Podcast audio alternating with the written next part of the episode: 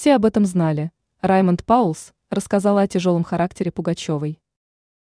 Композитор Раймонд Паулс высказался о характере певицы Аллы Пугачевой. Помимо этого, он прокомментировал и итоги их творческого сотрудничества. Своим мнением по данному поводу он поделился в ходе беседы с журналистами aef.ru. Он обратил внимание на то, что они с Примадонной на эстраде сделали что-то хорошее. Кроме этого, отмечается, что исполнительница является человеком творческим, и мало кто так мог. Однако в данном случае не всегда все было просто, и поведение у нее могло быть всякое. Композитор сообщил, что у певицы непростой характер. Причем все, согласно его заявлению, об этом знали. Стоит напомнить, что Примадонна с семьей в 2022 году покинула РФ, обосновавшись в Израиле.